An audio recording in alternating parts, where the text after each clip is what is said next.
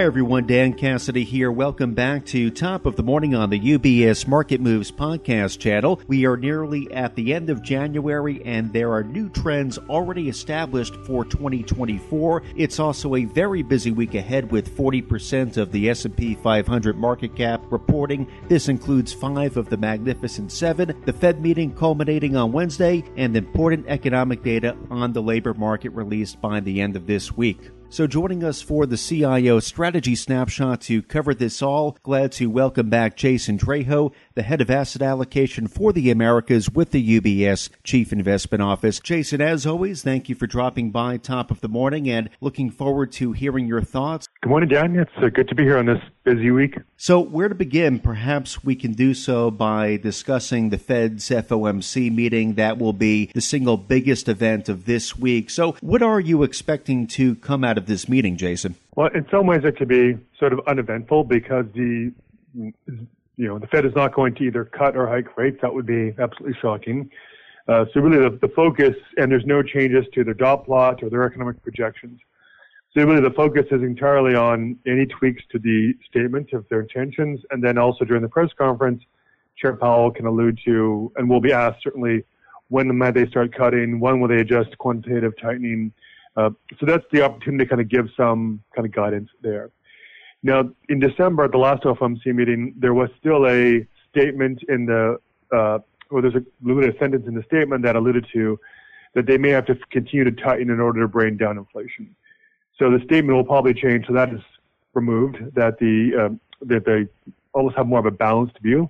That their you know policy is at a level that it should be consistent with bringing inflation down at this point in time, uh, and therefore it is kind of sets them up to if potentially they want to do something in March, i.e. cut, then the statement at least increments you kind of moving in that direction.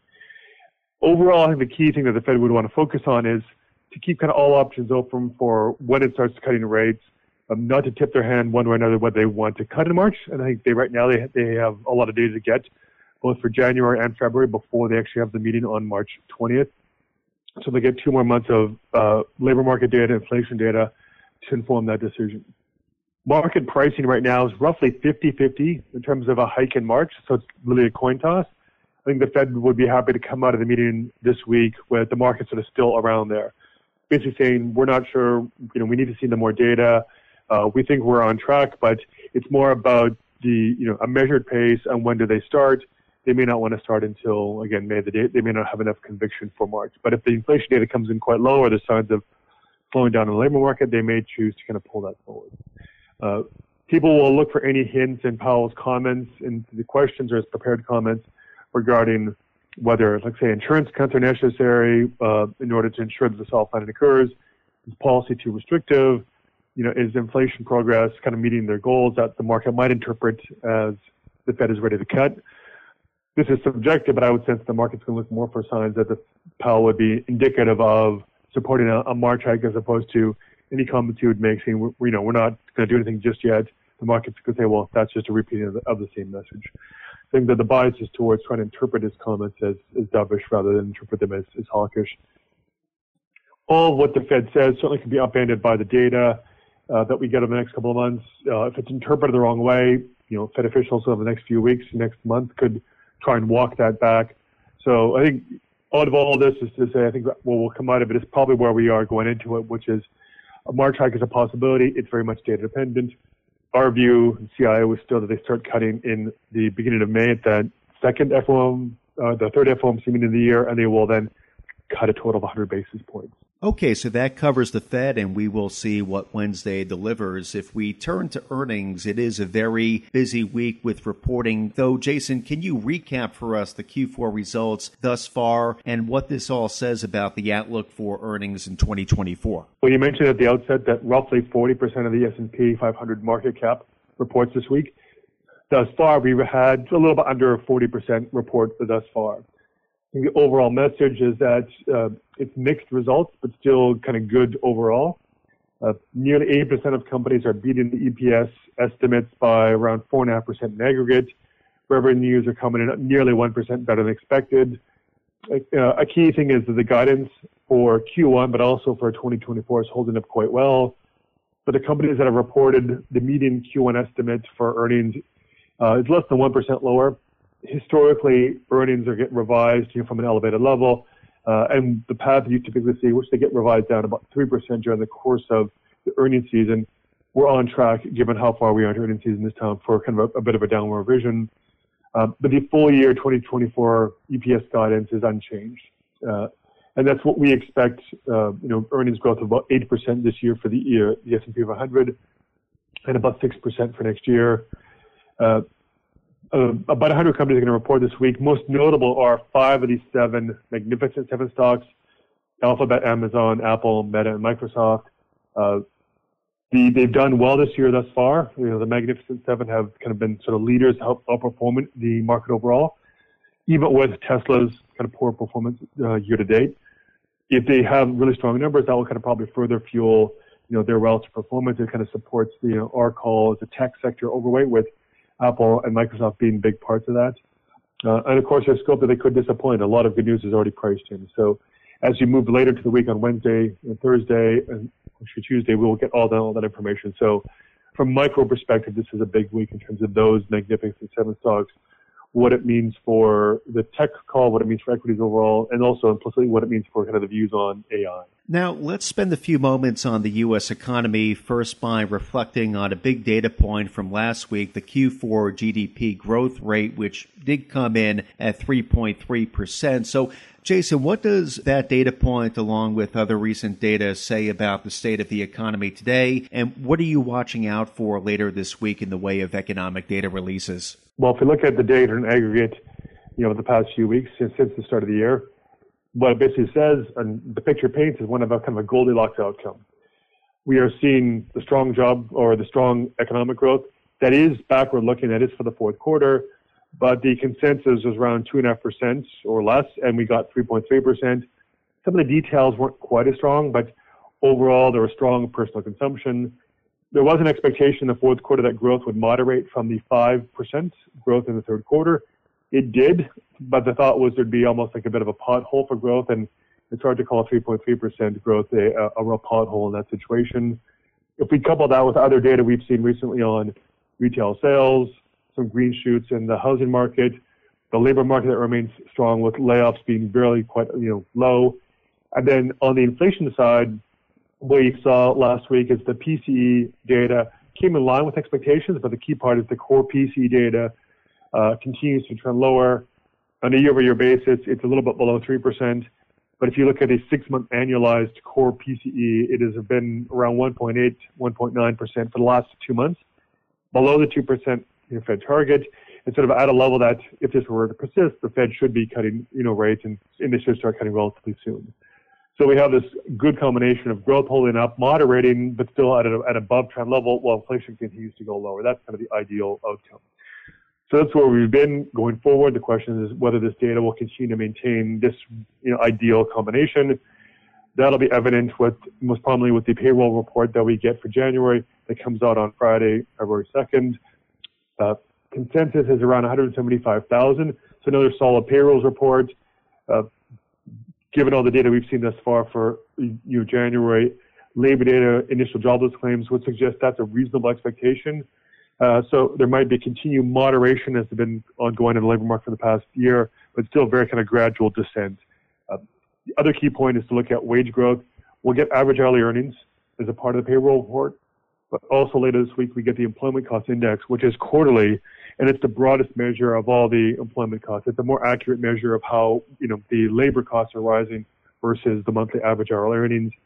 If that were to kind of continue to tick lower to annualize around four percent, that would be further affirmation for the Fed that the labor market is kind of cooling in a healthy way. Uh, and the final thing is just on the kind of the Goldilocks narrative, we will get Q4 productivity data. It has been ticking up steadily. By Q3 of last year, it was a little over five percent productivity is a notoriously difficult thing to measure. It can be choppy and volatile, but if it stays elevated, if it's above 2%, and so the kind of the average trend rate is you know, now kind of converging around 2%, this is a positive sign for what is the economy's kind of growth potential, what is trend growth. It's higher than maybe 2%, maybe it's more like 2.5%, which means these numbers of 3.3% GDP growth, they're not so far out of line with what the, what the economy is capable of doing. having good growth while inflation comes down.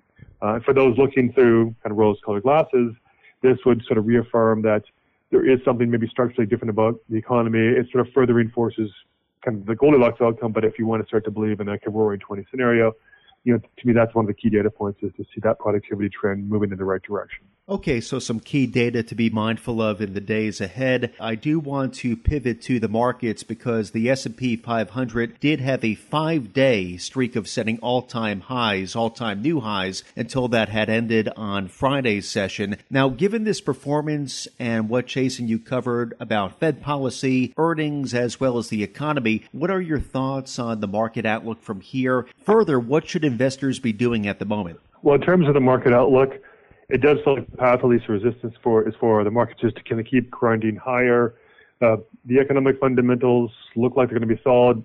There's always a chance that we could get something where inflation stays elevated, the labor market is cooling, expectations for the Fed have to get kind of pushed out.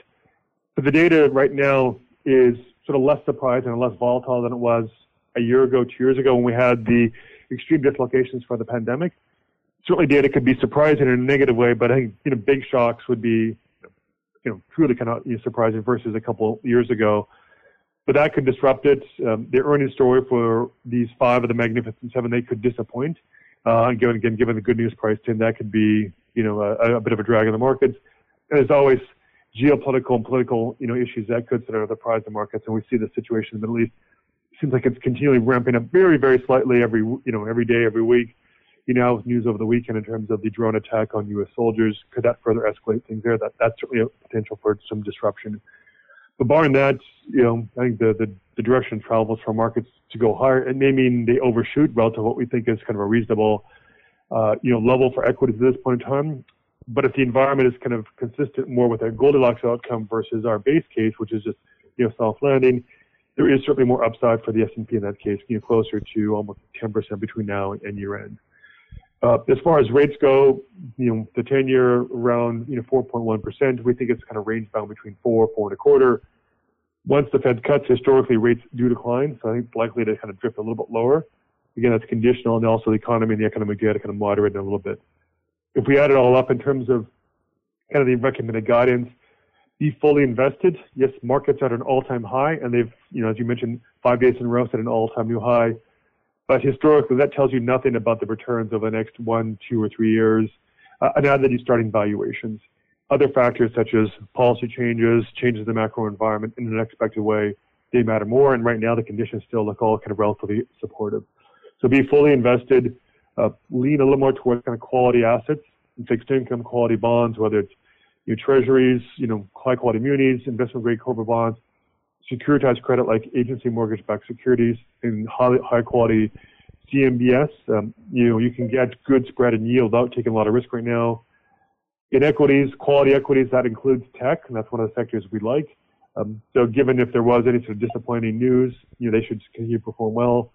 But, you know, last month in our house update, we introduced a new message and focus, which was, you know, anticipate a Goldilocks scenario small caps in particular could do you know very well in environments. Even in the base case, they should be fine. But if that plays out, we think there's a lot of catch up for small caps. So another thing that we continue to like. And then something that we've also liked for a while was emerging markets, uh, you know, certainly versus developed markets, ex-US.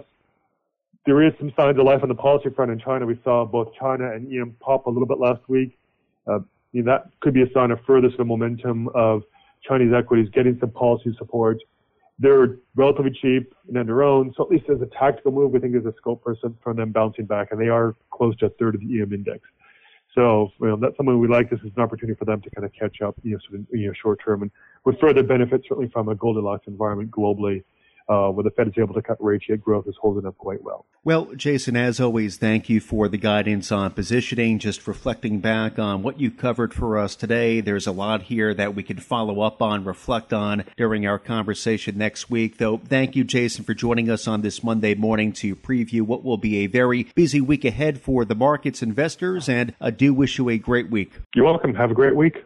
UBS Chief Investment Office's investment views are prepared and published by the global wealth management business of UBS AG or its affiliate, UBS. This material has no regard to the specific investment objectives, financial situation, or particular needs of any specific recipient and is published for informational purposes only. As a firm providing wealth management services to clients globally, UBS AG and its subsidiaries offer both investment advisory services and brokerage services. Investment advisory services and brokerage services are separate and distinct, differ in material ways, and are governed by different laws and separate arrangements. In the USA, UBS Financial Services Inc. is a subsidiary of UBS AG and a member of FINRA SIPC. For information, please visit our website at ubs.com forward slash working with us. For a full legal disclaimer applicable to the independent investment investment views produced by UBS, please visit our website at ubs.com forward slash CIO dash disclaimer.